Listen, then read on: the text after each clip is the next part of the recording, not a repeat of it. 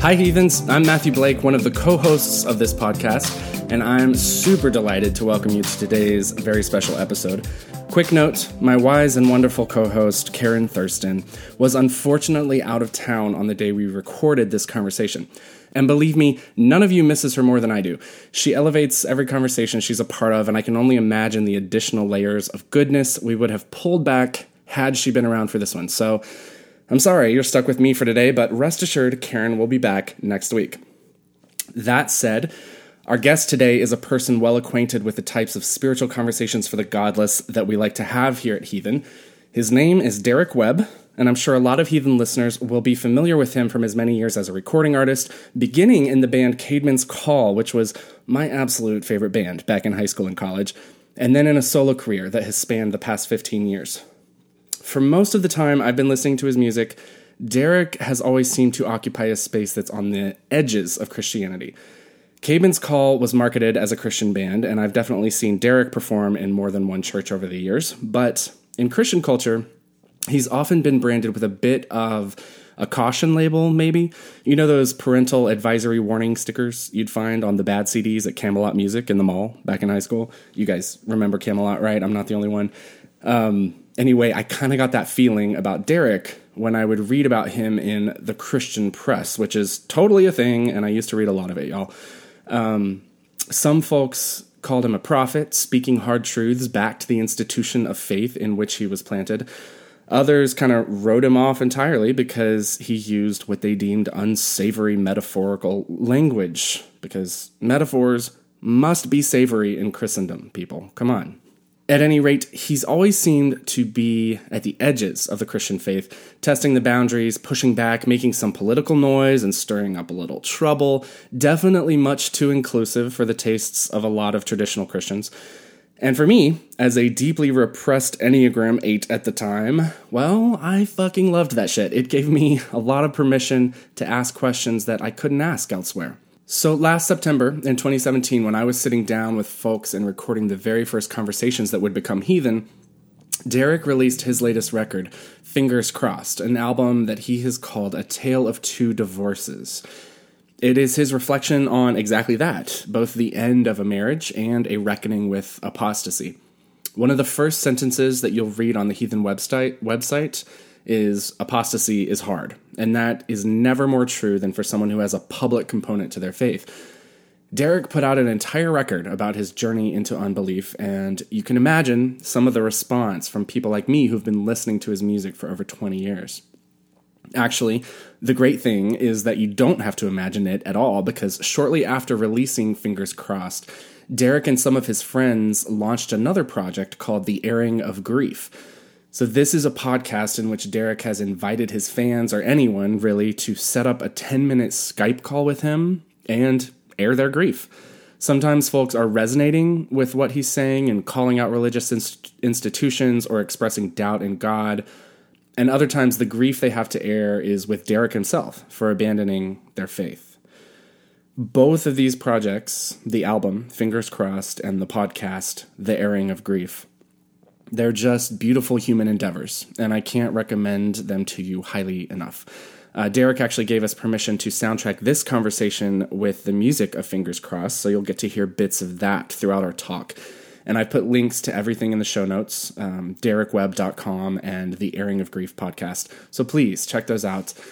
And if you want even more after that, I definitely I definitely recommend checking out some fellow um, ex faith, ex Christian type podcasts that have each recently featured Derek as well. Um, and are just generally really great resources for for heathens. One is called Exvangelical, and the other is called The Life After. I really enjoyed Derek's conversations with each of those uh, podcasts, so I think you might as well.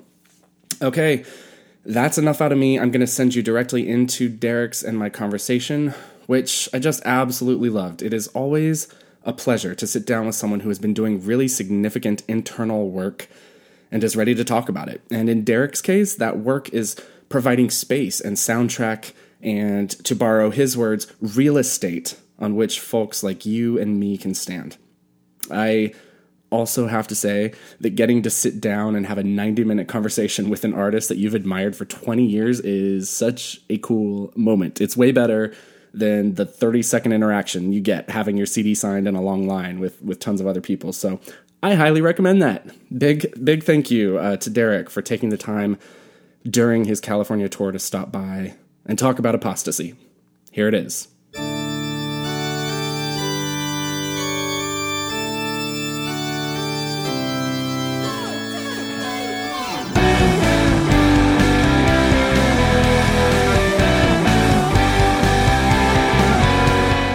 Spiritual Conversations for the Godless. I'm Matthew Blake. And I'm Karen Thurston. Welcome to Heathen.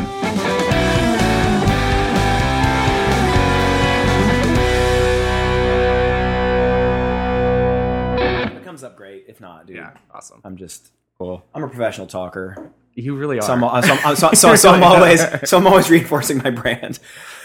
I've been uh, like, you know, doing my research, whatever, Yeah. listening to the podcast you've been doing. Oh yeah, Airing Your Grief. yeah, Air, well, Aaron or- Grief, or yes, other interviews, but or also other the interviews podcasts. on Exvangelical and Yes. uh, what um, the one that just came out, Life After. Life After. What good people. Oh my god, like so good. Yeah, Yeah, such love, good guys. Love what they're doing. Yeah, too. me too. Me too.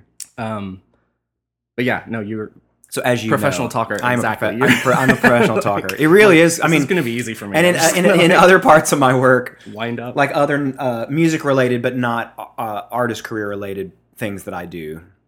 Because I do like I do other things. I do like consulting work sometimes Yeah. on music startups. I do like I do a handful of random things when I'm in, during the week when I'm in town and when I'm not working on the weekends playing shows. And um and that's and it, that's mainly all of what I'm always doing. I'm just ta- I'm just a talker. I'm just a professional talker. I show up and I open my mouth. That's what I, that's what I do. That's awesome. so No, you just uh, noise trade. You just kind of wrapped that up, right? You- I did. I wrapped up my time at Noise Trade. Yep, yep. Which I started in 2008. Yeah, So 10 years. That thing. I didn't think that was going to go more than six months. it's awesome. You know, I I mean, mean, we, we've used it. We've, yeah, yeah, yeah. I, I gave some music away in 2006 and and kind of figured some things out about the value of da- of owning data as an artist. Mhm. Um, being able to to go directly to your fans and dig tunnels under, you know, all the gatekeepers, the data gatekeepers, and I mean that's how I make a living now. Still, you know, like the the, the way I was able to put Yeah. 40 people in a house show in San Yeah. Diego last night, which is really far from home for me, is because I have, you know, I, I- I think it's like, I don't remember how many, but I've, you know, within 50 miles of San Diego, I've got a, a big email list. And so I email them and I say, hey, I'm coming and please come. And here's a link to buy tickets. Yep. And they do, you know, and so it's like, worked for me. yeah, you know, and so so so I figured that out in uh, what, 2006, and then it took us two years to start the to get the company up and running because no one would give us any money Mm. because we didn't at that time really know. People would ask us, "How's it going to make money?" Right. We didn't have a clue. We just knew it was going to work, Yeah. um, and we were going to be using it, so it was going to benefit us. So it didn't matter to us how it was going to make money. Like we were, me and all my friends who were going to use it were going to make money from from it, from Yeah. it existing.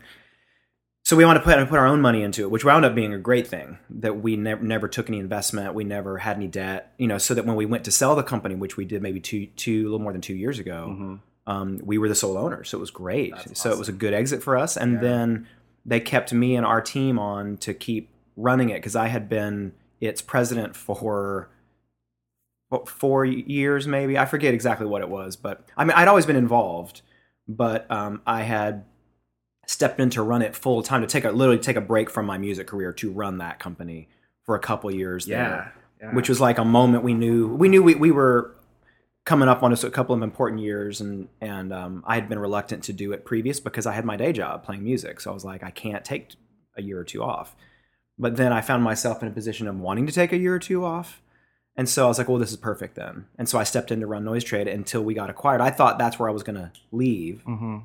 but then um, Pledge Music, which is a New York based uh, music platform, really cool.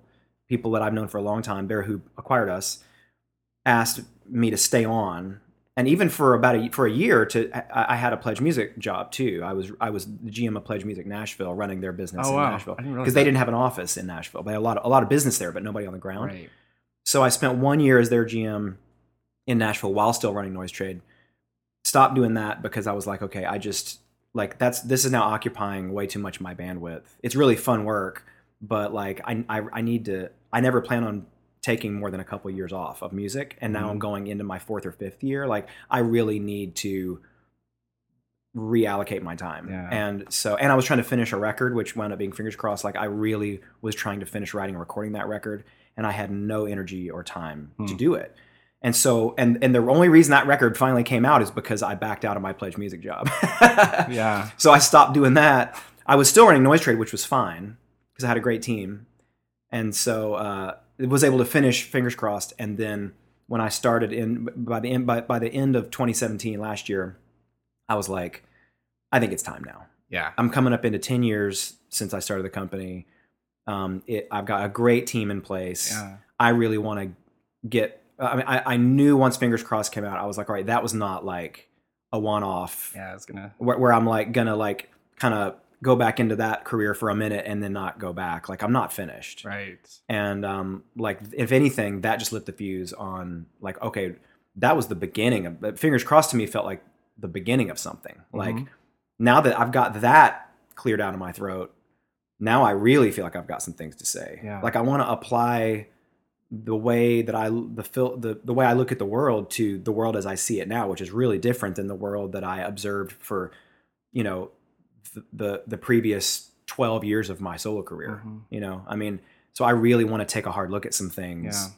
and start to describe those things now.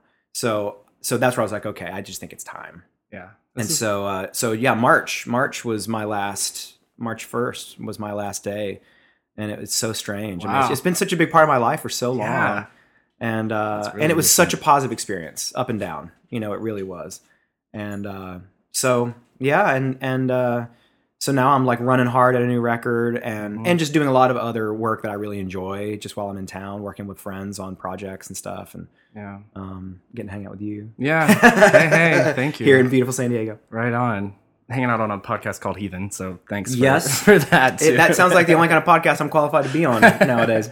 it's it's working out great. What's Chris? So now, since we have already talked about how I'm a professional talker, I know, right? that I'm not even sure that was your first question, It- and I just talked for like 20 minutes. no, it's fantastic because what I do actually is always I always ask uh, the person to kind of introduce themselves. Oh, okay. because because I don't want to, you know. well, there's probably an introduction in there somewhere. Yeah, I think I'm a musician. I think there's some really good stuff. yeah, I'm a musician. It's all I've ever done in my professional life since I was 19. except for talking. except for I've always been a talker.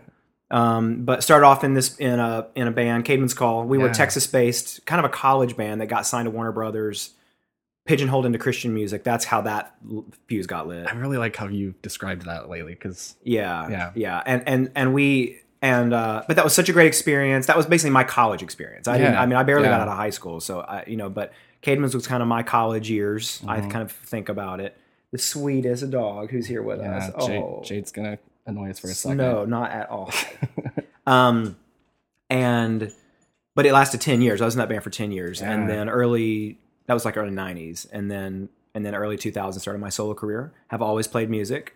Have had some detours into the business world. Mm-hmm. Um, start have started a few companies, sold one, and and just still doing all of it. Yeah, That's that. There's my there's my intro. If I left any of that out of That's- my 20 minute rant before. that's beautiful. That's fantastic. I was a super fan. Caedmon's Call super fan. Were you really? Oh, for sure. Oh man, you don't seem old enough to um, be a have been a Caedmon's Oh, Call I- super fan. yeah, I'm, I'm definitely old enough. We're not that far apart. Really? Yeah, yeah. I'm, Oh, 30, man. 30. I think. Yeah, I turned 36 this year. Okay. Like that. I think I'll I turn turned- 44 next month. Oh, okay. Well, then, yeah. I thought you were 41 for some reason. I wish. Something you said last from your night. mouth to God's ears. ears. But um, um, that's no, crazy. yeah. That's Oh, crazy. I loved it. I, I don't ever to- presume anybody knows anything about Caedmon's anymore Well, it was so long ago. It's funny because to me, it was like Caedmon's was probably. I mean, I don't know. Like there was DC Talk, and then there was like Caedmon's. For me. oh, Like, like, that's no, very kind. I'm not even joking. Like it was like that. it didn't but- feel like that to us at that time. But you're right. Nowadays, when I talk about about it, especially even with people who've like grew up in church, they're like, "Caedmon's, yeah, I think I remember that." Like, yeah, come on, like yeah. they were, they were oh everything. man, no, that's So- so, that's re- and and yeah, yeah. I mean, the, we we I mean, we had a great run. We Yeah. we, we um. And, and- but bands like I mean you know DC Talk and Kevin Max is actually a super good pal of mine. Hey Kevin, if you're listening, uh, but he's su- super great dude, like great. But um, like when we reminisce about our years in Christian music, his his reminiscing is nothing like mine. He's like, yeah, back when you know, like because you know, or like the Jars guys who were good pals of mine Yeah. too, you know, and uh, and we were on a label together for a long time. Yeah. And you know, that when when they talk about that time that they spent that summer opening for Sting, and I'm like, huh, right, I don't have that story. I've, I've got the story about the time that we played the two years in a row that we played the Heaven and Hell night at the LA House of Blues, Ooh. where we were the the headliner for the Heaven portion, and uh, King Diamond was the headliner for the Hell portion. God, But we still hung out with him backstage, which was pretty cool. that is fantastic. Uh, anyway, that that's the extent of my stories. I have a few like that. I, I went to school in uh, Bristol, Tennessee. Oh, and, no uh, way. yeah, King College. Uh, Yeah, itty- totally. itty bitty. Bristol. Yeah, Bristol, No baby. kidding. Mm-hmm. Mo- uh, Bristol Motor Speedway. um, but yeah. I yeah, wasn't going to bring it up in case it was an emotional trigger for you. it's totally not. I, Okay. I, I, I got out of town on those weekends because they were nightmare weekends. right. But um, yeah, no, it's I saw you so many times. That's uh, crazy. when you guys would come through Tennessee back then. But um, Wow. yeah and then as as a solo artist artist i've followed you as well um i i kind of so one of my things is i'm like loyal to a fault even when i'm not Mm. really engaged so like i kind of there was a minute after i think it was after mockingbird where like i was totally still buying your albums but just not listening Yeah. and then um I've, I've I've taken some weird twists and turns too. You Yeah, know, yeah, like yeah. but both content and style. exactly So it's yeah. like so some of there's the style no way it, if if if somebody literally came in at my first solo record and has been 100 percent pedal all the way down with me until now, Yeah. That is a psychopath. because because very broad range. because, do you know what I'm saying? Because I mean, I'm not even 100 percent with all that. Yeah. and I'm me. Like I'm the one who did it all.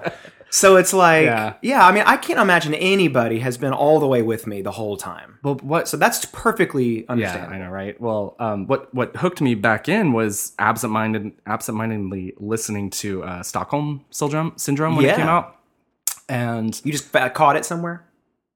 I mean, I'm sure I bought it. Oh, you bought it, That's okay. just what I do. Like I said, I'm Yeah. Oh, this is one of my favorite Completist. artists. I'm going to buy the I'm the album. same way. Exactly, completist. Yeah, I'm completist. totally, There's way. some bands that I own all their records, Yeah. but Whether or haven't- I- I haven't listened. I don't love all of them, exactly, but I still Yeah, buy them. Yeah. Yeah, but that so that record definitely bec- probably became my favorite. But it was Oh. the line, um, uh, my ears just totally like perked up. Um, I can tell what's in your heart by what comes out of your mouth. If I can tell what's in your heart by what comes out of your mouth, then it sure looks to me like being straight is what it's all about. And I'm like, what? Right. Because I, I mean, I'm queer. Yeah. If, if that hasn't come across yet. Yeah, But, um, uh, I mean, especially at that point in my life, I was just so starved for any kind of Mm. anybody talking about sexuality Absolutely. in my sphere, in my little Christian evangelical world, and it Right. just was, you know, we didn't. And at that time, when that record, when you were hearing that, were you still? Where were you in your relation to a faith community? Where Yeah. were you? You know, you know what I mean? Like, Oh, kind of yeah. what, how, how, what, what? Yeah, what stage were you in? well, I, I so I I moved to San you have to remember that I also to- host a podcast talking know, about right? this. Yeah, I know. So I'm so stop me if I start asking you too No, many it's questions. fantastic. I'm just so I just want to hear. I just I want, I want to know the story. I love your podcast too, and, and I actually feel like lucky because I'm kind of I feel like I'm bypassing it and getting to spend No, no, more no. than the ten minutes. But which but is so, great. so so so where? But you know what I mean? Like kind of Yeah, yeah. where where were you at? at that well, actually, so if I can, I'd love to tell Hmm. you a story. Um, However you want to do this. Is yeah, your- yeah, yeah. That, that will get us absolutely get us there. Just to lay because you have walked into a total stranger's house, which I really Yeah. appreciate you doing. Yeah, you. but just to like to give us a little bit of Yeah. like groundwork and, and uh, you know whatever common common language. Um, and and the other thing that I one of the things I've loved that you've been saying lately is how you've been able to discern and define like where you end and other people begin. Yeah. So that you you don't bear the weight or the responsibility. i learned that in therapy. For deci- right. Yeah. So important. That's right. Uh, and that's kind of freed me actually to tell you the story Yes. I did make some pretty interesting life decisions. yes. But um, so I have just like two or three experience spiritual what I what I would call spiritual experiences in my life where I just, especially at the time, uh, they were the thing that kept me going and connected to like like magic moments. You know, Yeah, like where I felt like voice of God kind of stuff. So this this it was one of those and um.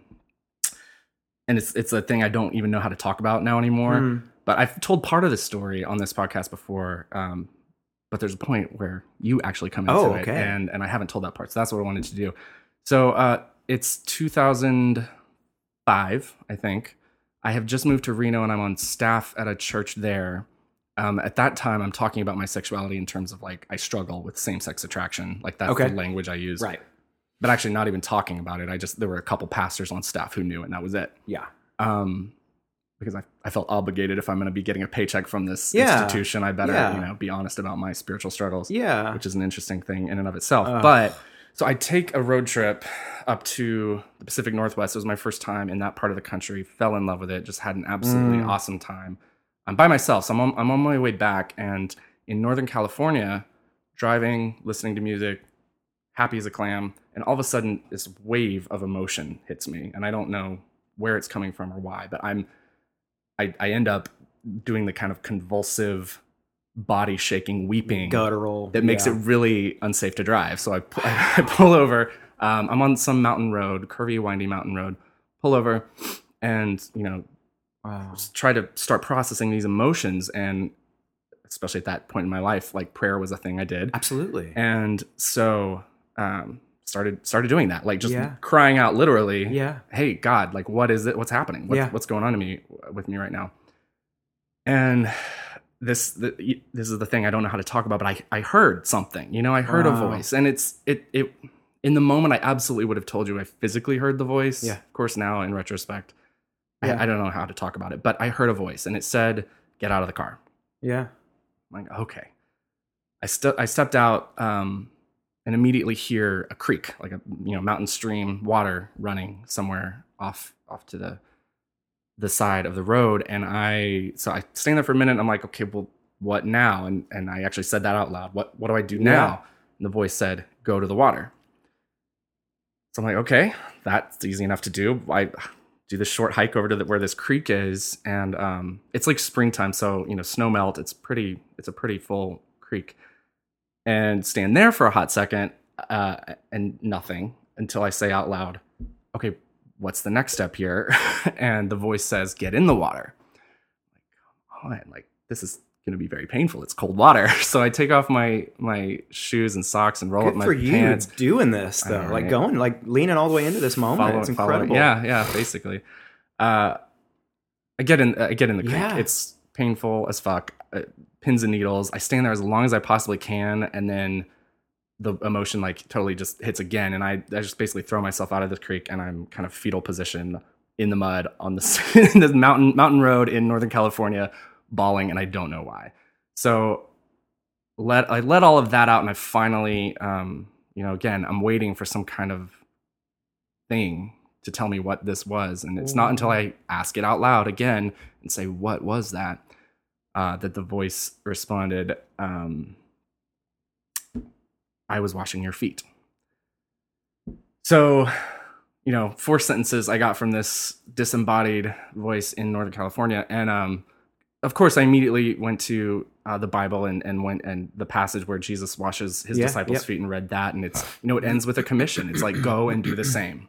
Hmm. That's that's how that story ended, and I mean that that that was my at that time in my life. It was my you know Silas on the road to Damascus moment. It was I've been commissioned. Like there's a thing here I have to do, Yeah. and it's it's washing feet, however whatever that means to me in this moment. Right. Um, so that's where I ended the story before when I told it, Which which essentially just means like being willing to humiliate yourself for the care of yeah. others. Yeah. Oh, I, yeah. I like that humiliation because it. But, but you know what I mean? It was definitely there because because Yeah, yeah. you know like the uh, f- my my understanding of the context of like when you know Jesus would wash feet, it wasn't like this lovely little basin of water with like a, a you know a, a piece of linen. I mean Oh, like people wore sandals. Yeah. like you know it's so like feet were And did not bathe daily. nasty. You know. Yeah. So like to wash somebody's feet was pretty humiliating. Yeah, you know, totally. and I mean it was it was gross, and Yeah. it was like. You know, so it's like being willing to do, to do that Mm. for the benefit of somebody else. Yeah. Mm-hmm. You know, that that's kind of the the picture of what that was, which is really a beautiful thing, regardless. It's a Totally. beautiful picture, no regardless of where it's coming no from. matter. Which Yeah. is a, a thing you said last So, night at the yeah. show that I really appreciated too. uh, Yeah. Talking about no matter where you're coming from, like this is the thing we have to do. yeah, whether you're each other. motivated by the kingdom coming or the kingdom not coming, either e- either bring things in line with the kingdom that you believe is coming, or do it because there's no one showing up, Yeah. and if we don't do it, who will? Yeah. I don't care why you're motivated, but we have to Yeah. take care of our neighbors. Yeah, you know, totally. yeah. Um, but but but I'm derailing your story. No, it's totally so fine. all that happened. You were so all that happened. I read the the passage. I'm like, yeah, and then I'm, you went forth. I'm commissioned, so to speak. Well, I went forth. What I did was I went back in the car and I turned it back on and I said I had been listening to music. So there's a CD spinning, and the first lyric that comes back at me, the, the next thing I hear after hearing the voice of God is your voice singing, uh, "When." Hey Jade, it's cool. It's just the mailman. um, uh, singing to me uh, when you hear the sound of the water. Come on, Jade, you're killing my moment. No, what's, what's funny is that then, then the next thing I hear is the voice of this animal who begins to speak. That would be amazing. Um, when when Yeah. you hear the sound of the water, you'll know you're not alone. Wow. and it's your you know your song the church, Church, obviously yeah. from your first solo record and i mean What like the if i needed any more in that moment again where my mind and my heart was at that moment if i needed any more confirmation That it was wild. it was that you know yeah. so i and if the chorus of that is even more in in in that context specific you know if you if you love me you must love the church Yeah. and so Yeah. i just i just felt like super super specifically called in that Absolutely, absolutely. How I mean, how else could you Yeah. respond to that? It's so that I mean, unbelievable. uh, yeah, ex- an experience like that, especially when you when you grow up being taught and told that.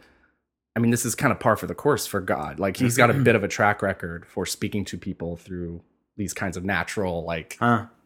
uh, experiences. Um, I, I mean, I felt really like special. Yes. I felt really special in that moment. Good. Yes. And um, and, so, yeah, an incident like that can really carry you a long oh way. my God. I mean, we're still talking about it. we're still talking about it and um so even when you're you're you, you know your heart isn't lining up with what the church is about and then when you start really acknowledging like your own doubts about god and jesus and your actual salvation itself yes.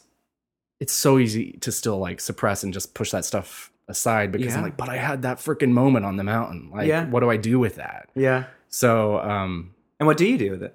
well now i do a podcast called heathen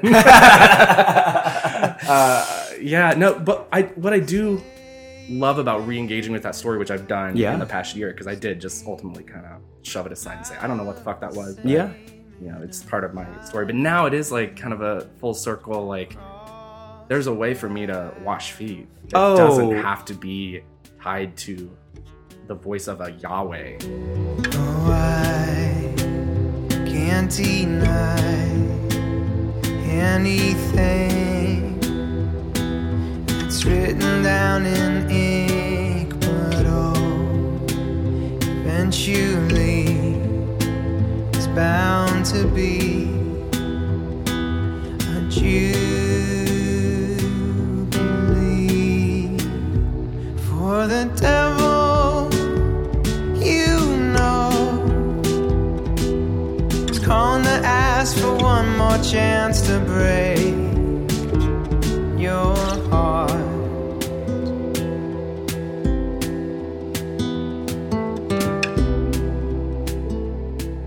And I've been reading. I've been reading like um, Dawkins, and I've been reading Yeah. like you know, and Harris, and all the all those dudes. But I mean, I and it, but even before I started to like study any of it and try to get a a bigger context around, um, like non religious morality and Mhm. things like that.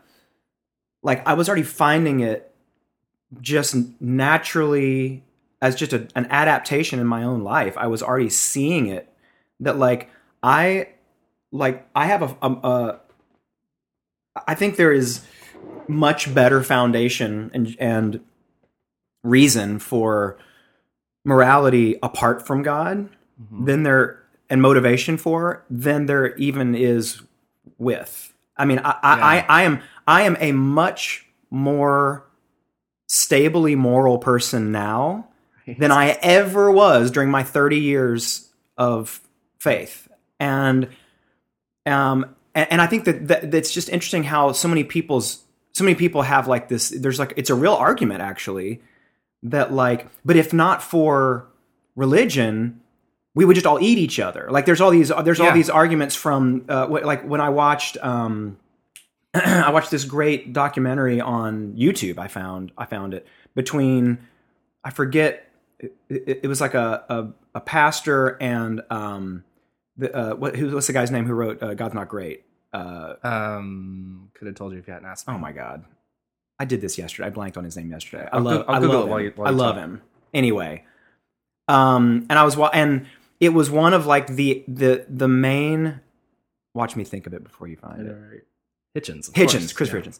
So it was between Hitchens and uh, Wilson. Is that the guy's last name?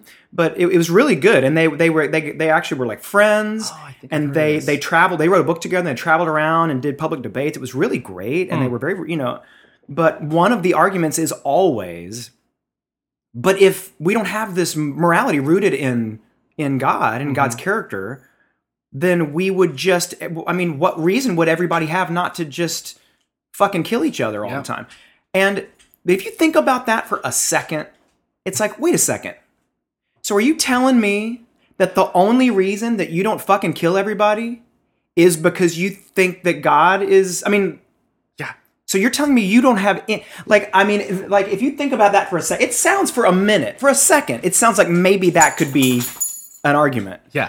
But then you think about that for a second, and it's like, oh my god, what are you talking about? Like, you think we have no reason other than the fact that that God has these this character and these morals and this grid that we're supposed to. You think that? I mean, what kind of like what what strange low opinion of humanity do you have that you think that that is literally the only reason? Like, I, I mean, and because for me, like what I have replaced that with Yeah. and that's that's the job that's the reconstruction is like replacing and that's actually my the, the record i'm working on now it, it, that's what the whole record is about it's called targets and i'm working on it right now and hmm.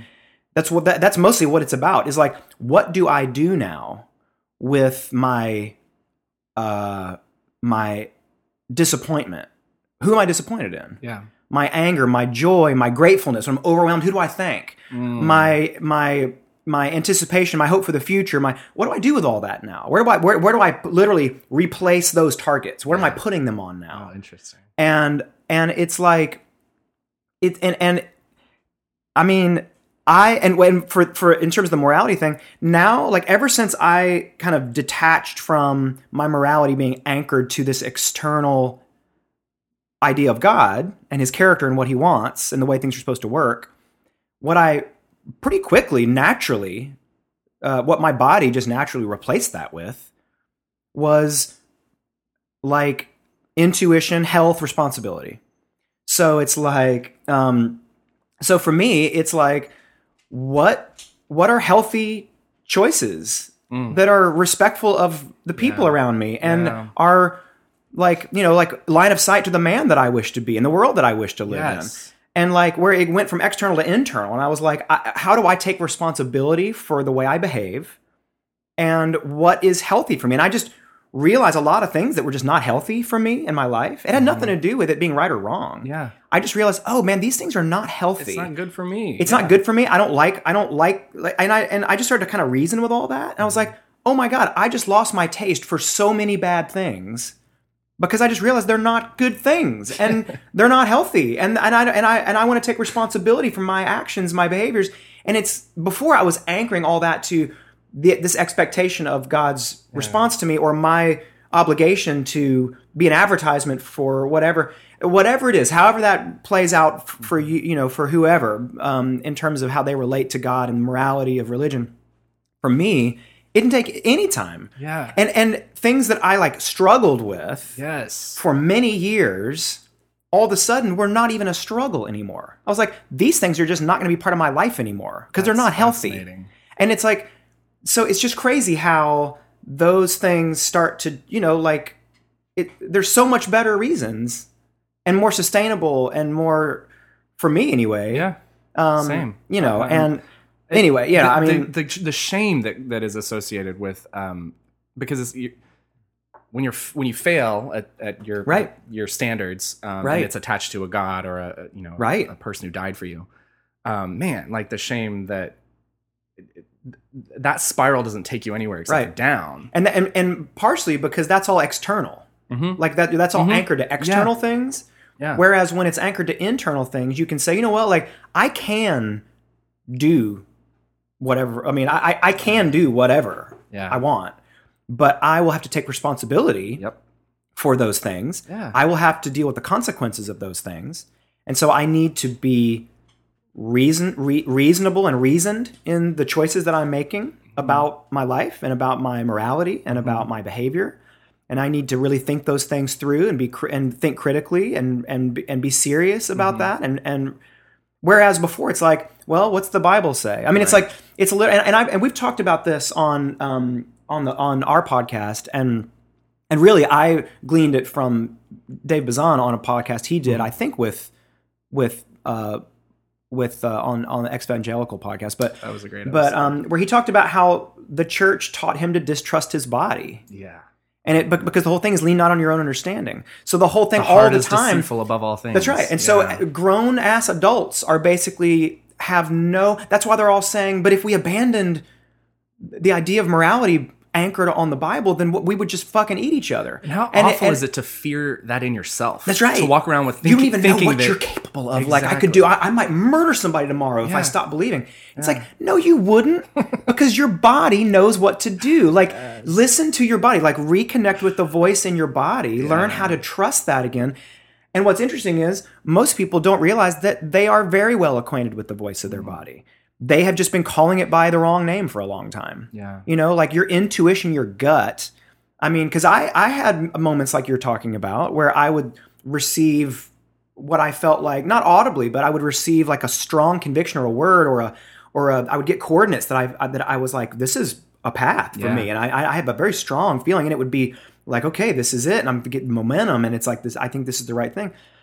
And what I realized is like, and so what I'm not saying is that I'm certain that, that wasn't the voice of God. Yeah. That I'm certain that, that that there's not God out there talking Right. to me. I don't know that. Yeah. Who the fuck knows that? I don't. And I'm not going to say that I do. Mm-hmm. But what I'm I'm tired of the presumption. I'm tired of the burden of proof being on non-believers though. Right. I'm ti- I'm that I'm tired of. Yeah. Like like people claiming miracle based faith should be willing to come and present evidence for that like everybody else. But the presumption is that it's true Yes. and that it's real. Yeah. And that's Western culture and that's terrifying. Yeah. Um, and that's weird to me. And maybe I'm just reading a lot of Dawkins right now. But anyway, um, but the point being, for me, I was like, no. I mean, so it could it could be that, but you know what it could also be is like the voice of my intuition. Like I've got a strong gut, and you may tell you why I'm suspicious that that's true because there has literally not been a bump in the road in the last five years since I stopped calling out the Holy Spirit and started calling it the voice of my body and my intuition, which I learned from my great pal Jamie Lee Finch, who is one of my heroes and best friends and is one of our co-producers on on uh, Airing of Grief. But like she talks a ton about this. She does a ton of work with people to help them reconnect these these conduits, you know, and and not even to reconnect, just to re, just to rename all the pipes because you don't even realize that's what you're doing. Like it feels exactly the same to me Yeah. the coordinates that I receive about what I need to do next, and then the strong confirmations that I get about that being the right thing, 100% in operation right now. Yes. So it's like it didn't go anywhere. No. And so either it's all true or it never was. Either way, materially, my life, my internal life, and my spiritual, if you want to call it life, Mm-hmm. feels exactly the same. I'm so with Do you know what I mean? I And so- absolutely know what you mean. Yeah. that- Yeah. I'm obsessed with intuition. So, so right now. yeah, and, so you have like a new context to be able to look at moments like that and say maybe that was my body Mm-hmm. like telling me this is important. Like you need to stop right now. I mean, uh, so and I'm, I'm also not gonna. I'm not trying to like be dismissive of anyone's experiences, but like I'm also not sure, and I don't think it diminishes it at all. I think if anything, it probably elevates it. But I don't know that. I don't know that all of what people think of as their spirituality and their spiritual experience in their lives couldn't be purely neurological. Yeah. And I don't know that that would diminish it at all, actually. Right. Why? If it's like very meaningful moments where your body is screaming out to you that something is important and to do something. And if that's even all that was, we're still talking about it. Why is that And it any still less- shaped your life in extremely meaningful ways. exactly.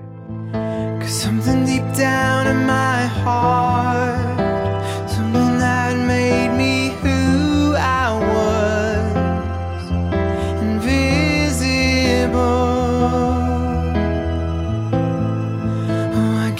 just didn't pan out.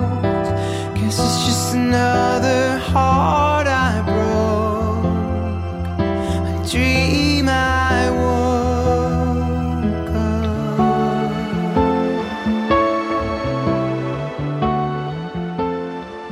up. I hated yoga for years, um, and then in the past two months, six weeks, two months, um, I don't know, just some switch has flipped. Really? Um, yeah, I went. My boyfriend. I've never been into it. He, my boyfriend loves it.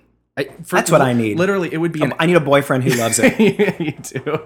Um, uh, it, it's helpful, believe me. But I really, Um, well, you know, like it, because I've never done yoga before. Yeah. But I'm I'm sure that I, would love I it. had, I had done it, and I Okay. and it was it would be sixty minutes of me being furious because my body is not. I don't. They're literally, you know, half of the poses I just physically can't do. Right. I haven't engaged my body in those ways. Right. So it would just be an hour. Is that part of the point, though? Also, to kind of put yourself, it's almost like what the what the the law was to grace in the Bible. Like it's not meant for you to be able to contort all the way in that way. It's for the attempt Yeah. and the way it feels. Yeah, exactly. Uh, totally. right? It's it's totally. I mean, that's one of the things I've absolutely been learning since.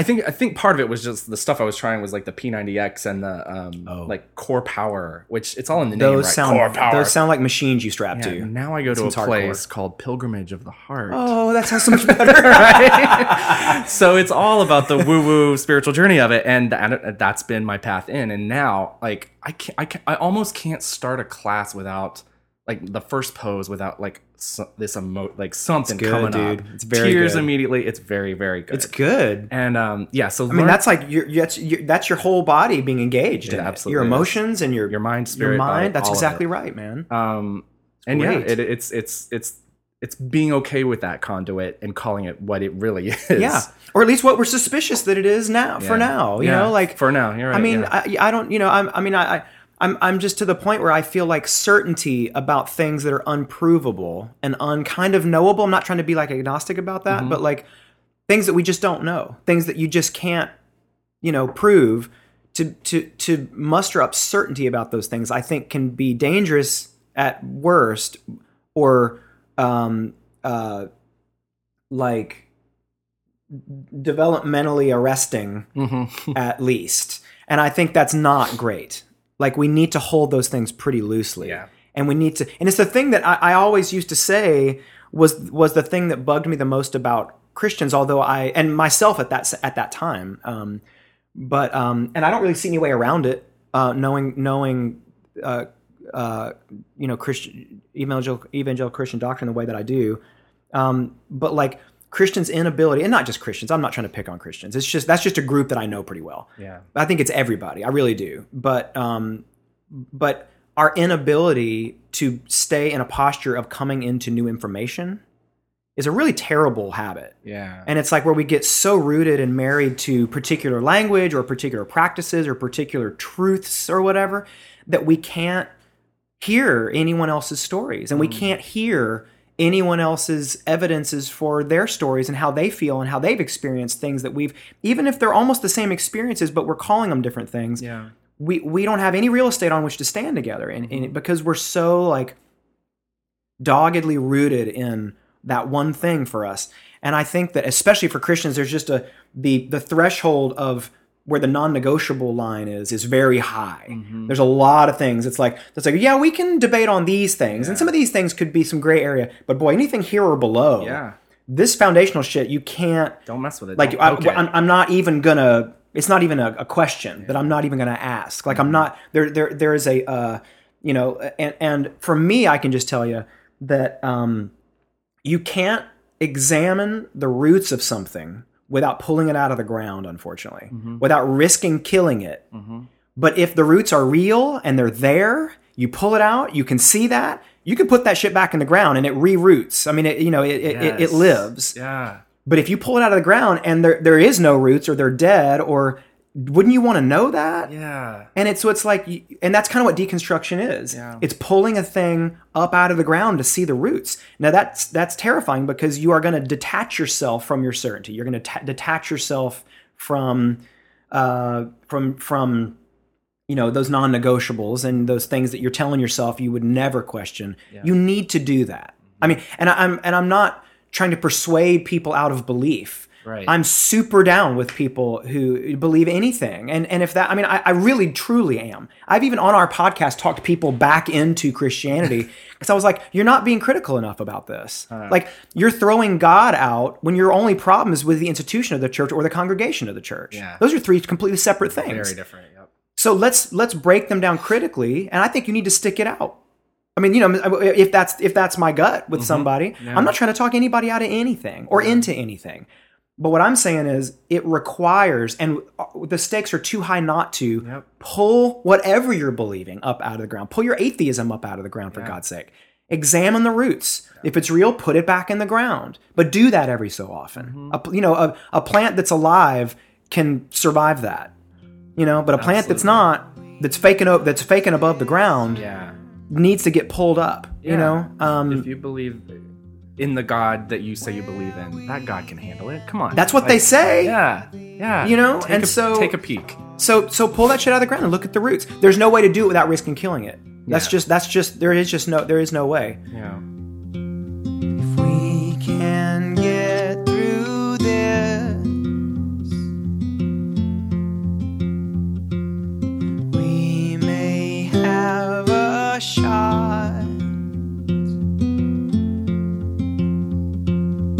Something even we can't tear apart.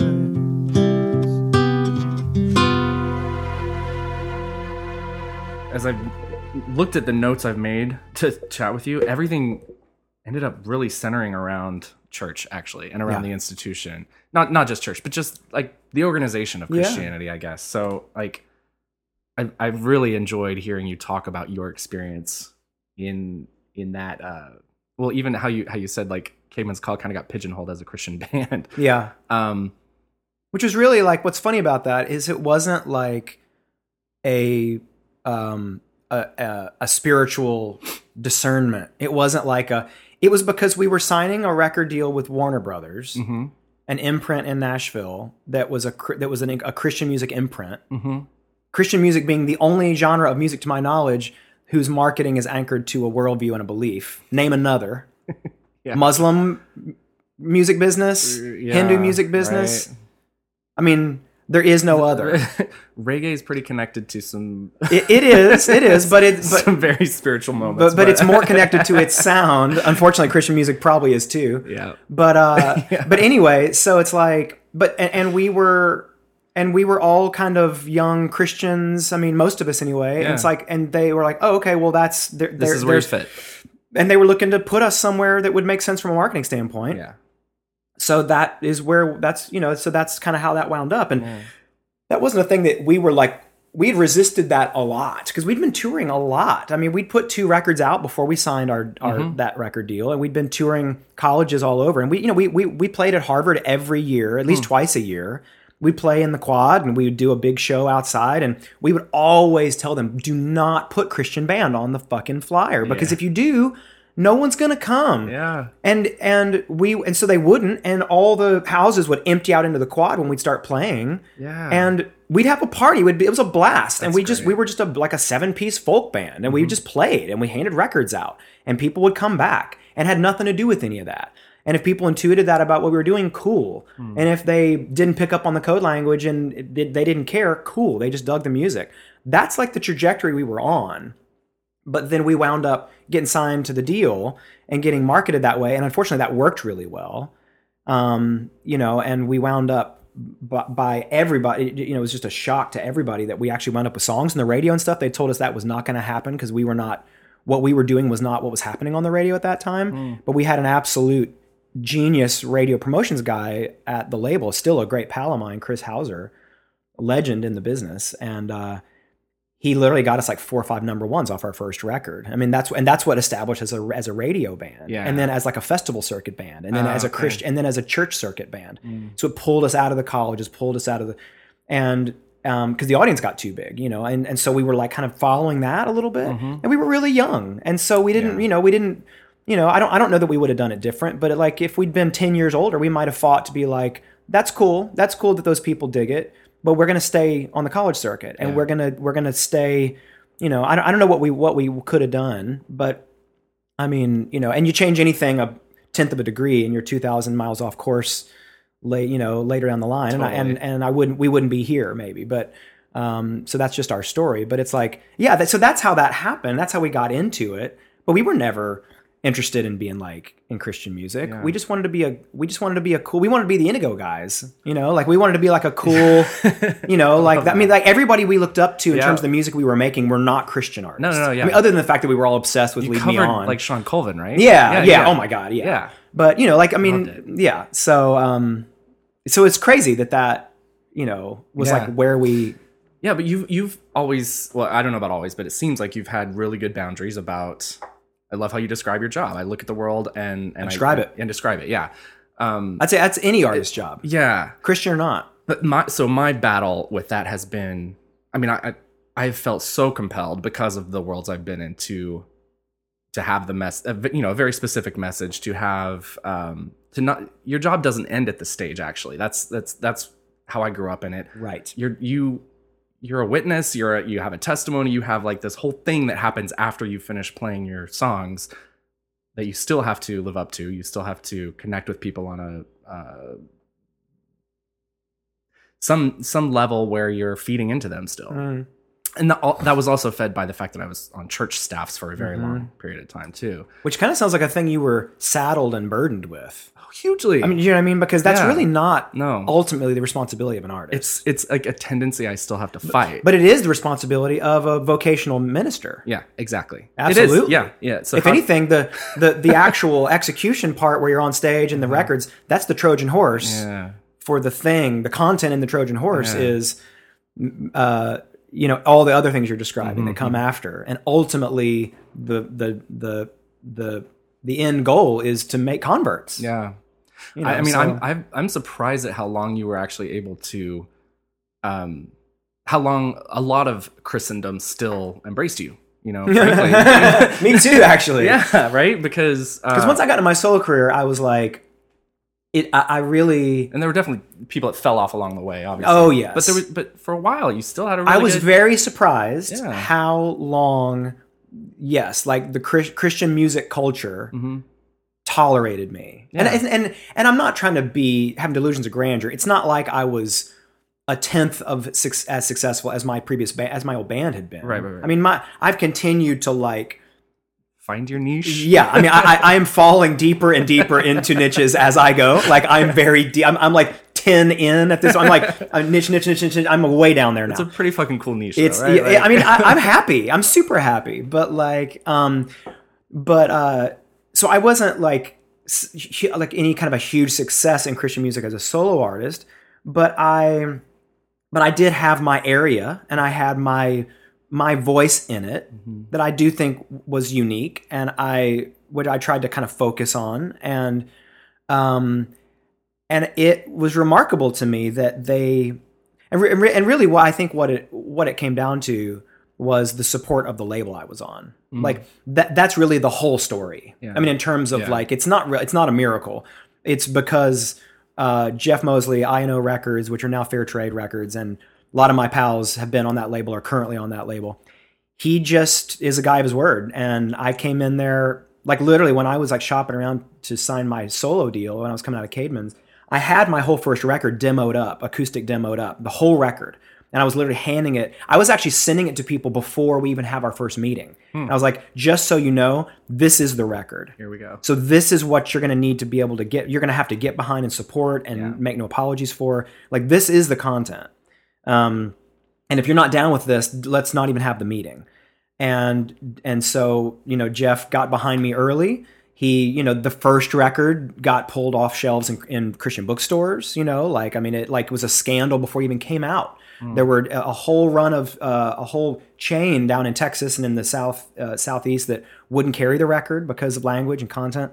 Jeff fought them on it, and he ultimately said, "Great, don't carry it." Yeah. You know, and and and like played real hardball with them, and and it was it really meant a lot to me, and Yeah. he he supported me. He supported me. I mean, you got to think, you got to remember, like I was with them all the way up until I was wrong. Like every record I put out, Stockholm Syndrome, Mockingbird, Control, like that fucking crazy Yeah. record, like all those records.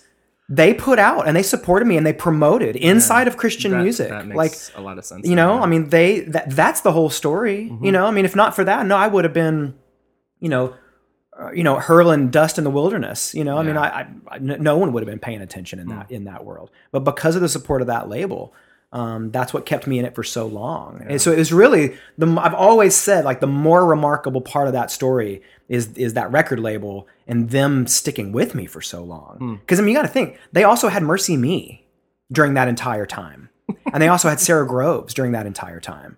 And they also had like um, for part of it they had POD, and for part of it they had some other bands, but like they mostly had very contemporary, Yeah. very different than what I was doing kind of music. That's fascinating. And yet I there I was like you walk into the into the offices and there's I can only imagine big single that year and all that shit that was happening and then here's like a picture of me.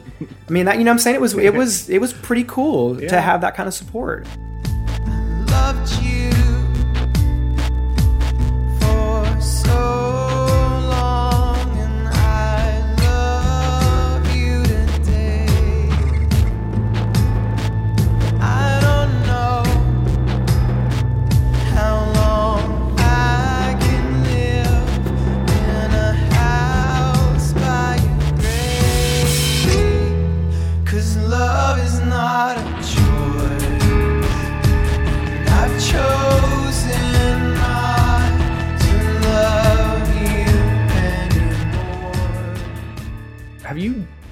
Dealt with a lot, a lot of anger about about the church about the You mean just- just me, myself, personally? Yeah, you you personally. I mean, that's this. I'm asking this because I have. I Yeah. sure as hell have. Yeah, And, yeah, um, yeah. Uh, actually, um, you were telling us in one of the podcasts I was Mhm. listening to you on. May have even been your own, but um, yeah, it was actually because you were you were talking with uh, someone who called to tell you, I think about, or you were telling. uh, Anyway, Yeah. the person I think was gay, was a pastor maybe, Oh, I think I remember that call.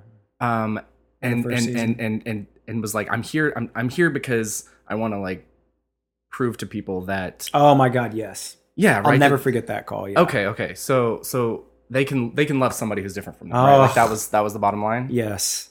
And no one, and I don't think the leadership or the congregation knew Yeah, nobody that, knows that, that he was both gay and no longer believing. Yeah.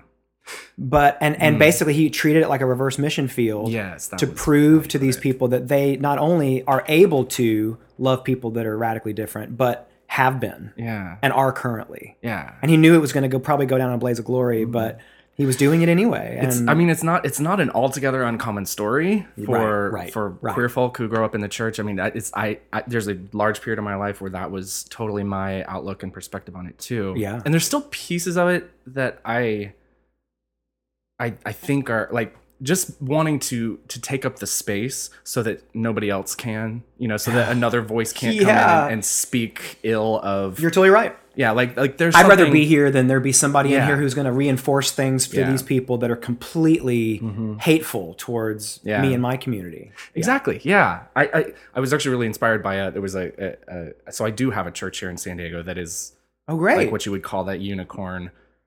I mean, it's a place where when I uh, got up to give my you know we call them faith formation stories. It was your Yeah. testimony Yeah, back in the sure. day. When I gave mine, like mine was, I'm n- I'm not a Christian. I, I lead music at this church. I like best friends with uh, the pastors. Like it's it's a really big part of my life. But I was super nervous to actually get up and like say in front of everybody, like, hey, here's here's the deal. Like I don't actually like believe in Wow. uh, you know my salvation doesn't come from this um so and and and you know applause and hugs at the end like it's That's ki- remarkable. it's it's truly remarkable and truly rare God. and um and part of like why I haven't heard a lot about churches no like no that. no no it's it's yeah it's crazy like I mean, but the fact that they would say like, yes, and you're welcome here, Yeah. and yes, and, And we love you and we want yeah you to not just here. you're welcome but like participate fully like Yeah. truly be yourself you know the feeling and even lead. It sounds like. I mean, you know, I Oh, yeah, mean, totally, I mean, you know, like, totally. per- yeah, that's why I I the church I started. Because it puts you in the community for God's sake. and Yeah. is that not the point? right? You know, yeah absolutely. Um, and there's a group of people um, uh, well th- there was a small group of, of queer folk at this church that, that i was in and the question was raised like you know how did you reconcile your faith and your sexuality? And i was the first to answer. I was like well i, I didn't. I don't need to. I'm not a christian. There's nothing to reconcile. You know that was my like very in your face. I understand and- that energy though. Yeah, right. And then I, I sat there as we went around the room, and and every other person had some version of that. Like, like I hear you, Matthew, but um, you know, I, I don't want to abdicate my spot. Like because there's other there are other me's in this thing who aren't speaking out, who aren't out yet, who Right, you know, like they still have a lot of story to go through. Right. Um, and I just want to be, I want to be that beacon or that light for that person. And, and so there's something really, truly honorable and beautiful about that. It also pisses me off so much that that we have this institution that compels people to have to make that choice. I, I know, dude. I mean, Um, yeah, I and I and I feel like it's a conversation I've had with like a lot of my my gay friends who don't who grew up, and I and and, and this was on a call, or actually no, it's on a call for our second season of Airing of Grief, which is rolling out kind of Yeah. week to week right now. Yeah. But uh, I, I know because I heard it on the teaser for the for uh, um uh, that just came out a few weeks ago for the second season. But so I know that we're, that the call is going to get aired. But for somebody who basically like what happens is you grow up feeling as though you're like you're you're Bigfoot or something like that. You you can't possibly exist. You're like you're like a unicorn. Like you're like like if I am both believing in this thing, this God and Jesus, and and Mm-hmm. For and on and on Him for my salvation, and and I and I, I'm so I sign off on that. I'm down with that. Yeah. But also, I'm attracted to people of the, of my same sex. Right. So it's like I am both. In fact, I am both. As I stand before you, and people would say, "But you can't be." Yeah. You don't you exist. can't be. You don't exist. There is no real estate upon which you can be anything that you can exist. Mm-hmm. And it's like, but I hate to tell you, I do. And you, so you, you have to reckon with my physical existence in the world. Um, and that's like, but Put your hands in my scars, Yeah, man. I'm here. Kind of. Like, right? But it's and it's but it's kind of crazy making, I would imagine, growing up being told, like trying to find, trying to squeeze your way between the buildings to kind of say, I have to find some way to exist. They're telling me I can't exist Yeah. in the in the obvious way, in the way that I know that I do. Yeah. So I'm having to find some crazy fucking contorted way to live and exist here on their terms. Yes. Which makes no sense.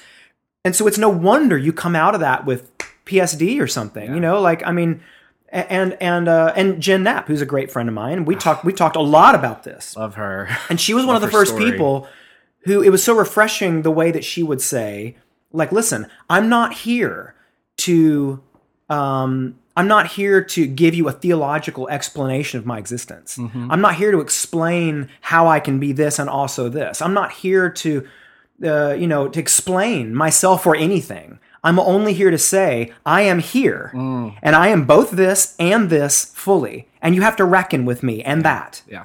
I'm not here to explain how it's possible. I mean, who am I to explain a miracle?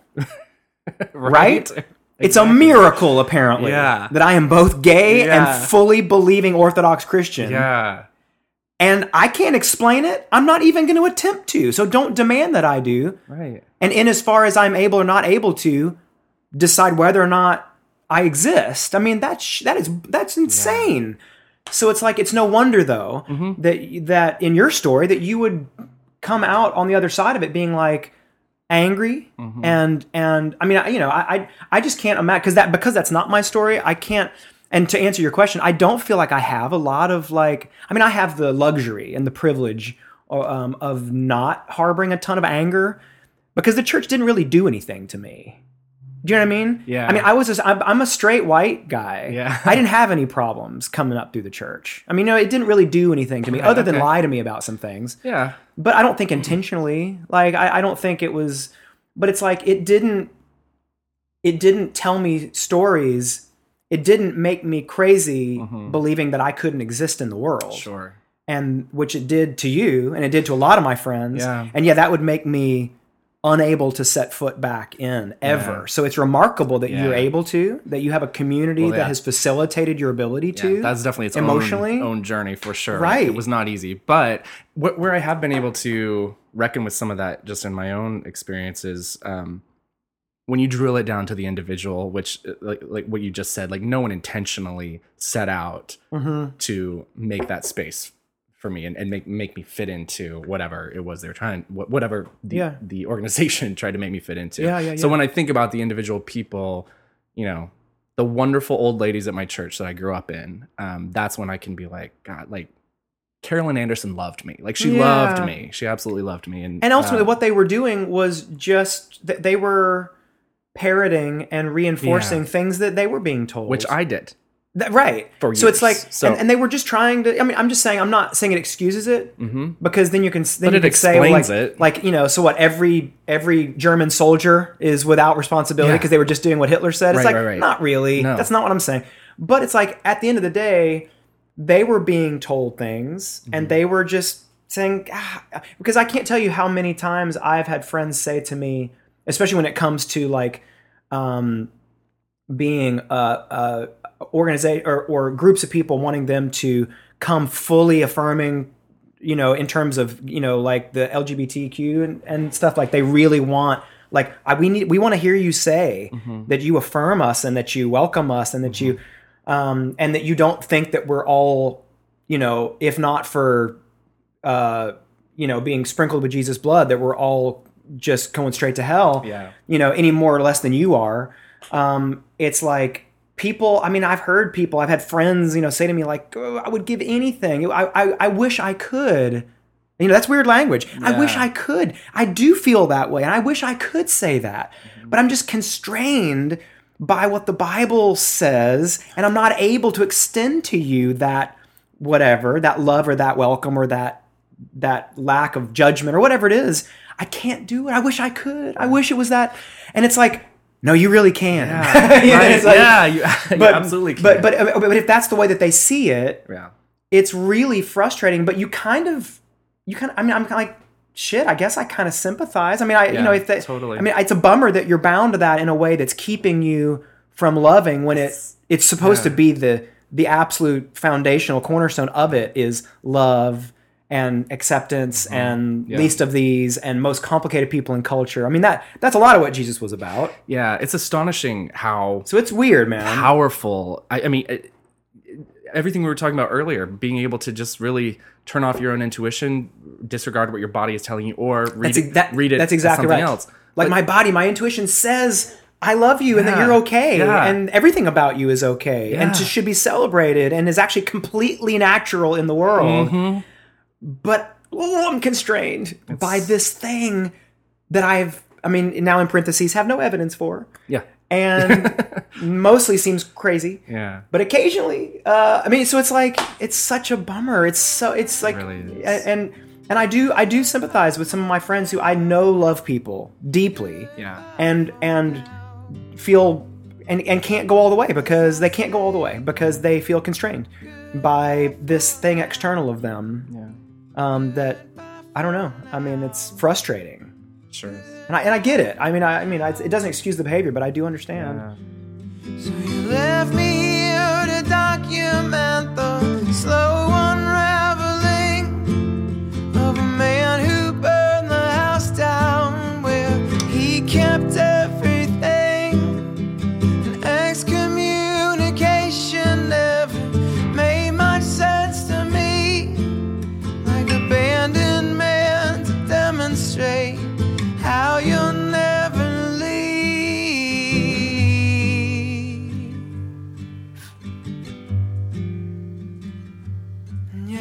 say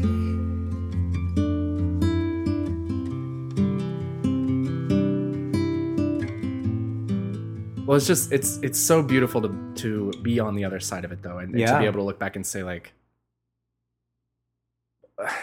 look at the relationships I have now. Look at you. You've talked about this. Like I I'm so much happier. Yes. Like that's the bottom line, and that's the evidence that you really do have to reckon with. Right.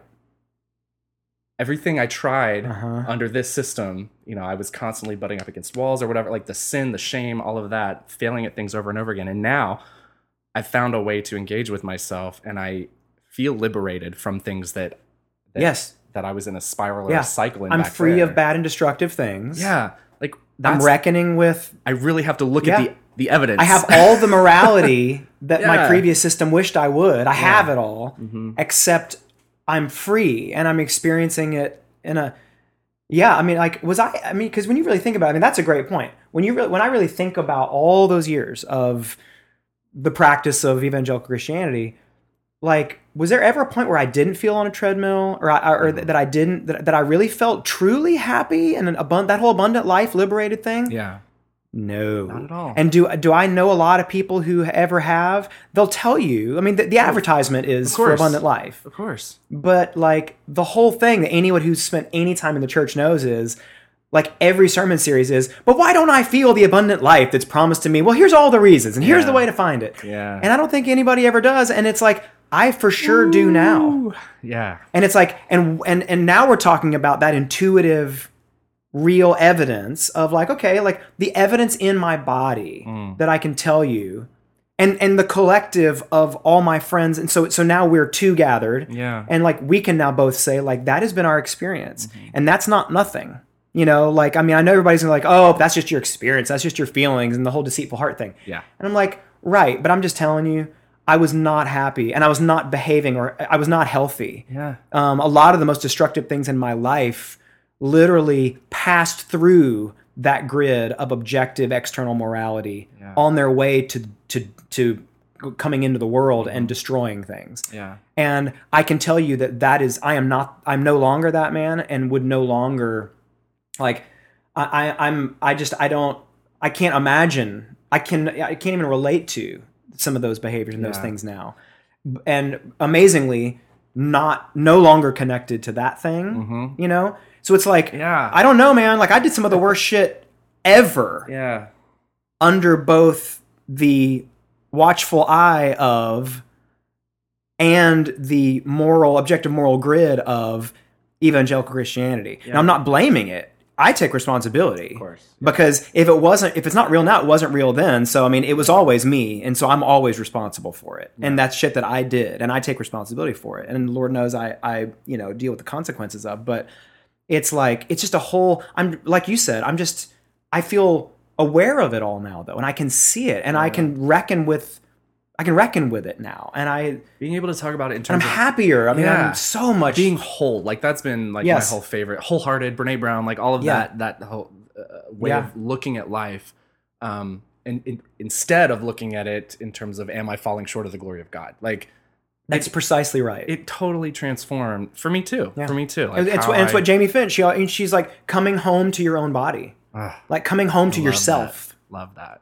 You know what I mean? it's beautiful It is, man, and and I have found it to be beautiful. yeah I mean, in a more compelling way I, uh, I can tell than I ever even than I ever have in Yeah. all my years of being evangelical. I mean, I, I want to evangelize this Mm-hmm. way of living more than I ever wished Right. to evangelize the fucking treadmill that I was on for. And and I can already hear the naysayer saying, "Well, that's because you treated it like a treadmill. That's because for you it was a system of morality that you were never measuring up to, and you you didn't clearly understand grace, and you could."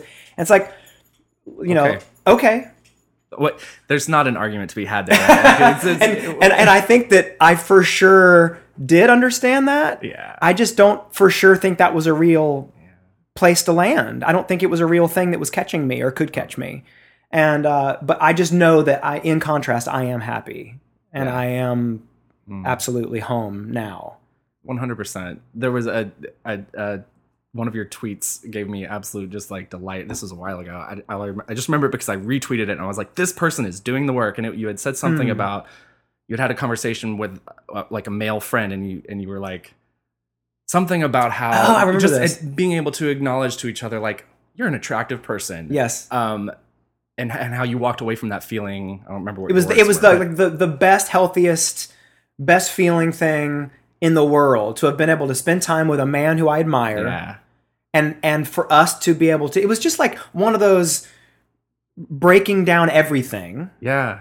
and pulling all of the binary controls off of everything Uh-huh. and finding all of the fluid turning knobs on everything and just to be able to say i got to spend time with a man who i find very attractive and admire. Mm-hmm. and I'm, I'm a straight man. I mean I'm, and i but i also know that not to be a binary thing. Right. and i mean that's which it's absolutely not. Which is exactly sexuality is in no way binary. Yeah. and um and and and nothing really is you know and you if you get into the nuances of reality and humanity nothing is binary. Right. everything's a spectrum and everyone's on it and it's always moving. But to spend this time and for us to be able to affirm each other and to hear him say to me um, a man who i find i think is very attractive and for him to say to me that he thinks i'm very attractive and i was like god that was so like that that was I mean it was like so moving for me. Like I really appreciated that, and it was so like oh, it was such a great feeling and healthy and like I need more of that. Like it was so good. Like I would use the word glorious. Like, I really would take that word and just put it on that. Because Yeah.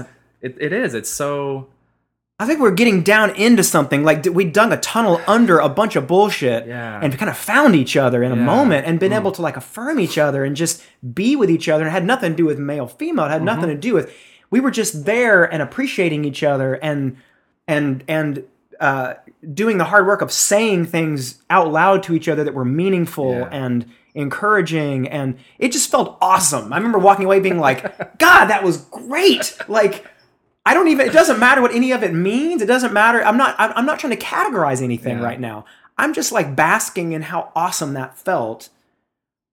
I try to, th- and I, You know what I try to imagine articulating that. That tweet stirred up a shitstorm. Though I'll just tell you, Did it really? it really did. It was the best. I was Oh, like, that's "Ah, good. Yeah. Back into the trouble I love. it's exactly the kind of trouble I love being in right here. Yeah. Um, no, that's but, great. uh, That's fantastic. Anyway, yeah, just trying to think about trying to articulate something like that under you know when I worked for a church. Like how, how could I have ever? Yeah. because I had those experiences with Right. people, but I could never say it in yeah. the way that it. And it doesn't even have to be a a, a declaration or statement about anything. yeah, You know, it doesn't Yeah. even have to. I mean, because for me, it had no bearing on my on any kind of like sexual it's completely attraction or preference or it. wa- I was just saying like this was awesome, But it This would have magic. been under the under that other context. It would have been immediately connected well, to. Uh, and a thing that I've said a lot in the last few years, and I continue to say often, is everything is a Rorschach. Mhm. Everything is a Rorschach. yeah, everyone looks at and I and I said it in a different way a few years ago, um, and it really continues to as I have hypothesized about it, and it continues to ring true that there is no such thing as objective criticism, only unintentional confession. Hmm. So everyone looks at things and tries and thinks that they are criticizing it objectively. Yeah. Like, well, really, what they're doing is unintentionally confessing something about themselves and the way they see the world. yeah. And so it's like, but boy, oh boy, that has never been truer than it was on that tweet because, like, there were a lot of people Ooh, who yeah. saw that as I just felt like I was like on the other side of a two way mirror in front of a gang of people, all unintentionally telling me who they were or what they fear or whatever it Yeah, is. And I mean, I was just like eating popcorn on the other side of that two way mirror for a couple of a couple of days. But it was pretty. Uh, Uh, love it was pretty crazy. I mean, it's like you learn a lot. You you see a lot when you put something like that out there, and that's why I kind of like love doing it. I just social media is my favorite video game. Mm-hmm. It is like fun. I love doing it because I love dropping those things out there and just like Seeing what happens. seeing what happens. Like getting a real read on kind of where are people and like where are my people and where are these people? Yeah. Like what you know? How are they gonna? If you're gonna use it, that's a great way to use it. And then let me and let me tell you one other thing about that. And this is just an aside. And it was a thing I never could have said, but I really wished I could because it was a thing I for sure experienced. The one thing I probably learned more than anything else from that experience tweeting that. Mm-hmm. It's so random that we're talking so much about this one tweet, but like Why not? but but but one thing I for sure learned from that experience is that the gay community is the kindest, most welcoming community on the planet. Because let me tell you what happened as a result. A lot of people reached out to me privately, DM'd, uh, messaged on Facebook, some public response replies, and basically said, "I- i- if this is you being open to or saying that maybe you're bisexual or gay or whatever, yeah. We just want you to know that we welcome you and we are here for you. And we it was just it poured out of everywhere. I was like oh my, i almost felt for a minute i was like oh god did i now i feel terrible. Did i say something flippantly? And am i going to make people feel like fools because they thought that i said something that i didn't i wasn't trying to say?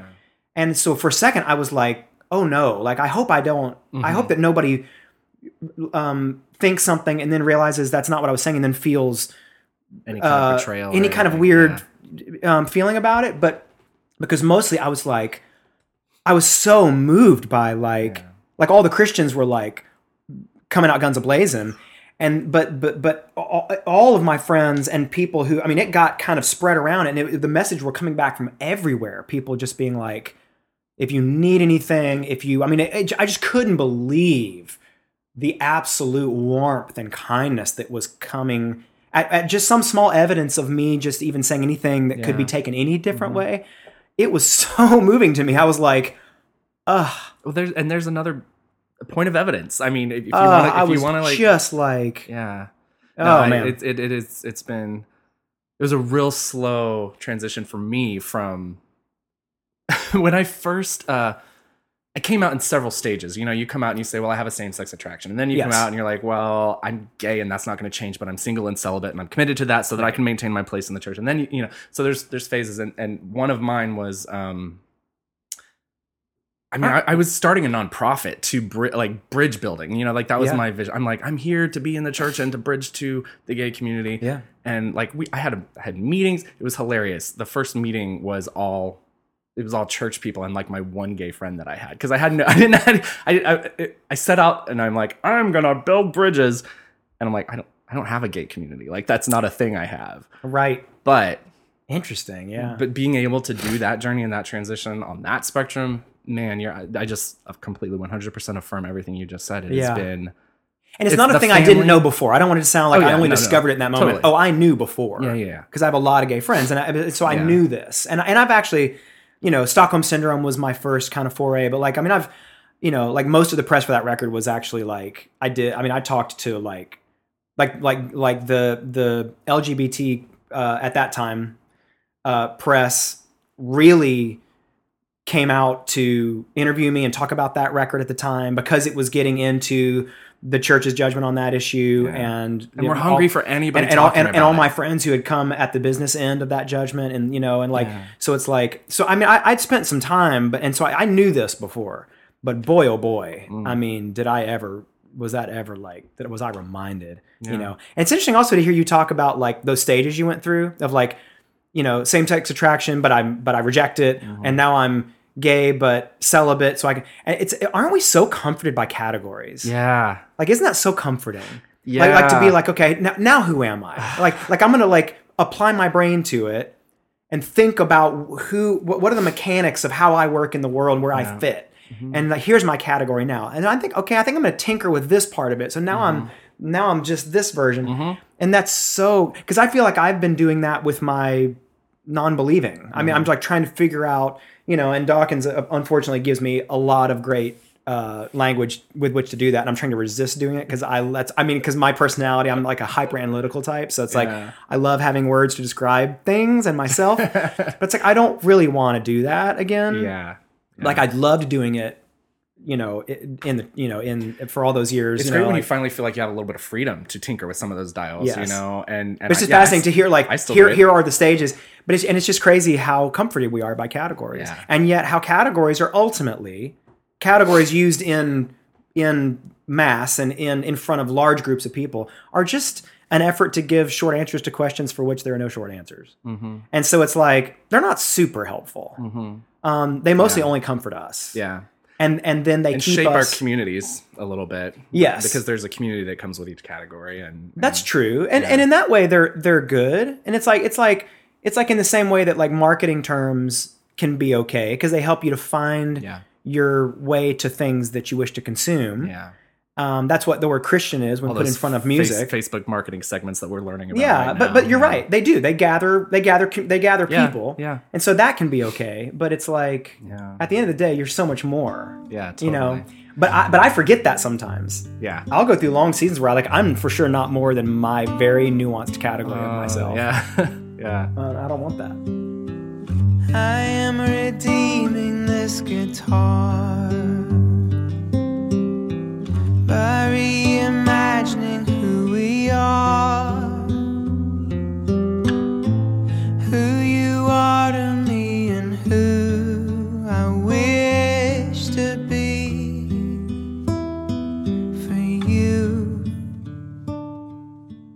What did it take for you to like come out? Because for me, I think it did take having uh, another community I could fall back on. That was always my greatest fear. Is like once I'm once I acknowledge this thing about myself, it is going to sever my ties to this community, and that's the only thing I've ever known. So I don't know beyond that that there is anything. All I know is that it's it's full of heathens and pagans and you know people who are going to hell, and I don't want to associate with that. Like I, that's not where I want to head. Right. So for me, it did take uh, very slowly building a group of people who were um who who would be my community beyond once once I took that step away from Yeah. from my orthodox Christian So, faith. but right? yeah, you wanted like a soft place to land Yeah. first. Which is what that's kind of our mission statement now for this podcast uh, is being solid ground for people taking a step away from bad religion. Yeah, Like, um, right. That's good. So, uh, what was it for you? Was I mean, how did you? Um, Because that's it is a big deal still to come out with a full record. That's I know. Um, for me, it was honestly it. I, I I don't feel like I've ever had uh, a community like that, mm, and like I've never had a ton of friends. I've never had, and um and and the, I think it it made it easier having gone through a divorce the years pre- previous to kind of coming to terms with where I was spiritually yeah. because I'd already lost everything. Mm, like everything. Yeah. You know, like I mean, I you know, ninety eight percent friend turnover. yeah. Um, and the friends that I had on the other side, and the friends that I, who are the friends that I have now, you know, like the people that you meet, um, and the first thing they learn about you is the worst thing about you are people you know are never going to leave you. Yeah. And so I, I feel differently, fundamentally, about the friends I have now than any friend I had before, and that proved out because they all, they mostly, and I'm not saying I, I'm not saying I made it easy. Um, I surely didn't. I'm sure I surely drove them all away. I mean, I, don't- you know, I'm not, I'm not trying to like put responsibility and say like all the people just left and what a bunch Gotcha. of assholes. Yeah. I mean, I, some of them for sure are assholes. Um, and I'm, and I'm healthy enough to now say that Yes. because I've gotten my emotional uh, rights back. Yeah. I have I have emotional rights, and it's Oh, not cool to treat me great. a certain way just because I just because I did something wrong doesn't mean that affords for you an allowance from which to draw to do things wrong to me. This, by the Um, way, is one of my favorite things that you are doing with just with with your persona, with your life right now. Yeah. The tweet, you, the, the Instagram picture you did the other day of like, sometimes you got to take yourself on a date. Like, Yes. I just love the self care stuff. That Yes. it, it gives it, gives it gives permission. It gives It people does, a- it yeah, does, and so. even though some of those people were and are assholes, most of them aren't, and they just didn't know what to do, and they didn't know how to handle it, and I think they and some of them have come back, and so I'm not putting that on anybody. Mm-hmm. I mean, I made it impossible for a lot of those people, and they left. And some of it's circumstantial, and some of it's whatever. It's seasons of life. But the friends that I have now, I had just post divorce. And so going into really reckoning with my spirituality in a way that was like really going to pull the whole thing down for me personally, um, there was kind of nothing left to lose. yeah, There was kind of nothing left to ri- there was nothing left at risk. yeah. And so it's like, oh, you know, f- for me, it's like Was there It- a personal barometer then that you had to like? What was there a threshold where you were like, okay, I'm like, I can. I, I can think what it was was fu- what, yeah, yeah. That's that is kind of what it was. It was me finally kind of saying, um, it was my my body had been doing the work, Yeah. um, and it had really done the work, and it knew long before I did. And there was just a point, and I've talked to some about this, but the way the language I use for it is like there, you know, I think a lot of people and Christians really, unfortunately, carry the bur- the burden of this, which is that there are there is your your hypothetical uh, beliefs, your kind of projected beliefs, and then there's your actual um, practical beliefs. There, the, there's the, there's what you are believing in practice Yeah. that are your actual beliefs about how things work, Mm-hmm. and then there's your projected hypothetical beliefs that you advertise. Yeah. And in as far as those things are out of harmony with each other and in, and dissonant from each other is when you feel nuts. And that's where Christians start to kind of feel d- seasons of doubt and all that. I'm using finger quotes. Is like when your actual and your hypothetical beliefs are when your projected and and and um, your practical and your projected beliefs are different. Yeah. Is when you you feel crazy Yeah. because you're like literally like mixed up inside. And um, and I got to the point, and healthy for a healthy person, they're the same, and they're they're in, they're in harmony with each other. Um, where the thing that you practically believe is also the thing that you project that you believe. Yeah. Um, and I feel like I'm back in harmony now with that. But at that time, I realized there was just literally a point where I just ran out of bandwidth and energy to keep both plates spinning. I just couldn't do it. And because because I mean I had gone for some months and people would say and I knew what the question they were asking. I speak this language and they you know they were like how are you? Where are you? And with your you know and your faith and your walk and all that that they, and I would and I knew exactly what to say to keep their concerns at bay and to keep them you know, and it felt like a version of maybe what could be true. I, I, you know, I, but I just realized all at once I was like, you know what? I just can't keep saying that to people because it's really that's I, that's just not that's not where I am. Like, and if I'm honest, I am like a skeptical. I'm a distrusting deist. You know, maybe uh, at best, like maybe there's something out there. I for sure can't trust it. I'm highly suspicious that it is not for me Right. like rooting for me. Yeah. It's not helping me if it is there. And if it's not, wow, it's like Patton Oswalt. It makes so much more sense. If it's all just chaos and cruelty, well, God, that's Yeah. other than the two seconds on the clock where you can look at it, you know, the broken clock looks right twice a day. other than those two seconds, Yeah. the rest of all the seconds of the day, that seems to be what's true. Yeah. I can glance up at it during the two seconds of the whole day that it's correct and think, oh, look, it has meaning, it has information, it knows something Yep. but the majority of the time and the burden should really be on all the other seconds of the day not the two that it happens to be correct and so it's like if i'm truthful yeah i'm I, none of this makes any sense to me. And i just finally ran out of energy emotionally to say that to people to say oh i'm and i just thought you know what? I'm gonna just because you only ever have one set of beliefs. You don't have hypothetical and practical. Right. you only ever have your beliefs in practice. Yep. those are your only beliefs. That is all that you are really ever believing. Now you can advertise other things. Mm-hmm. and sometimes i get it. In the church they can be aspirational. It's why you walk into church and recite the apostles creed every week not because you believe it but because you wish to. Sure. I, I, I get that. But if that's what you're staking your life on and depending on for your for your life and your sanity not so much not so good. And so like for me i just realized okay i'm just going to ditch the whole practical the whole uh, uh, projected belief thing. I'm going to stop talking like that. Yeah. and i'm only going to tell people my actual practical beliefs what i'm practicing Huh. and i just started doing it one day and i remember the day and i'm like somewhere because i was getting a lot i was getting that question a lot back then and somebody said to me so how are you like how are you and i was like i'm pretty convinced that god's not there that maybe none of this is real that maybe there's literally no meaning outside of my physical body and that maybe all of spirituality is neurological. Uh-huh. And I was like looking at them, kind of ending every statement as a question. Yeah. and and I just was like, and I mean, it was weird, Mm-hmm. but then they walked away, and I was like, whew, like wow, that feels great. Yeah. Like, why haven't I been doing this sooner? Like, because that's what's real. yep. And like, in as far as you are feeling that, here's my ad. You know, I I I would now encourage like anybody who's if you are still or or or still weighing out belief in Christianity or whatever, if that's how you're feeling, don't project beliefs that are not prac- practicing for you. Don't Right. do it. Yeah. Cuz because the risk you run is stunting the growth and stunting the processing and understanding of what where you really are. Absolutely. Like ditch the hypothetical projected advertised beliefs. Ditch that like right now. It does not benefit you. Even the part of you that wishes and hopes that it's true and maybe comes back to it. Even that part of you does not benefit. Mm-hmm. Because what happens is you put off the reckoning with and processing and, and searching and understanding and the talking about yep. what you're really going through and what you're really believing Yeah. go ahead and get get to it. Go ahead and get to that. Don't delay. Like you know like don't wait to do it. Because if you're telling people one thing but secretly that means you're not processing. You're you're like your your development is arrested. It truly and is. you that is not good. It's not healthy. Like go ahead and start talking about reckoning with trying to understand dealing with the implications of whatever you're actually believing and move on through Yes. and move forward and keep going i'm not saying i don't i'm not saying put a flag down there No. keep moving Yeah. but the problem is when you when you stop moving because you're pretending about about it. That is not good. It's not healthy. And honestly, what's the end goal for you at that point? You're just going to be sitting there mm-hmm.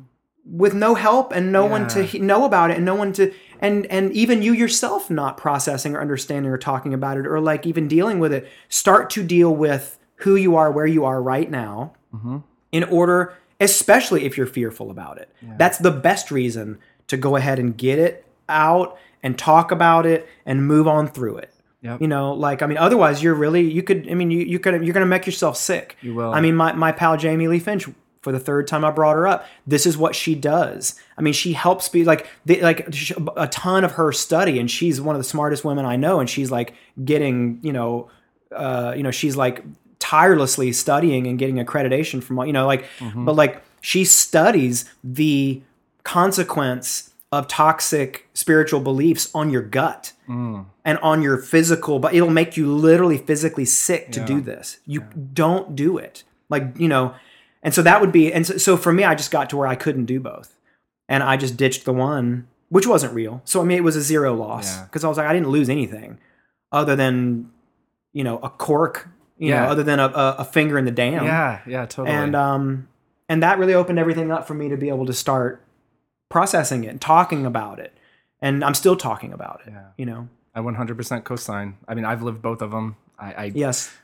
I mean, a good five year chunk of my life just Yeah. totally let you know it- what I wonder if rings true to you. Like I, I as I've even as I even say all that out loud, it feels like n- that doesn't just apply to spirituality. It could apply to your sexuality. So much. It could apply to. I mean, the point is, it like go ahead and start to talk about and process Yeah. and pull up to the surface and you know wh- whatever you're suspicious wherever you are Mm-hmm. whoever you are go ahead and let's start talking about it go ahead and like stop hiding it and let's start moving let's let's start making it part of what you- what's on the surface and who you are and let's move through it and let's talk about it let's process it Mm-hmm. um And if your fear is that in doing so, you are gonna lose something, uh, especially a connection to a community. yeah I mean, yeah, you might, yeah but I And- absolutely yeah. 100% promise that on the other side of Yes. that is because if that's the case Ugh. then go ahead and lose that lose it. because it's not worth your affection it's not worth your your weight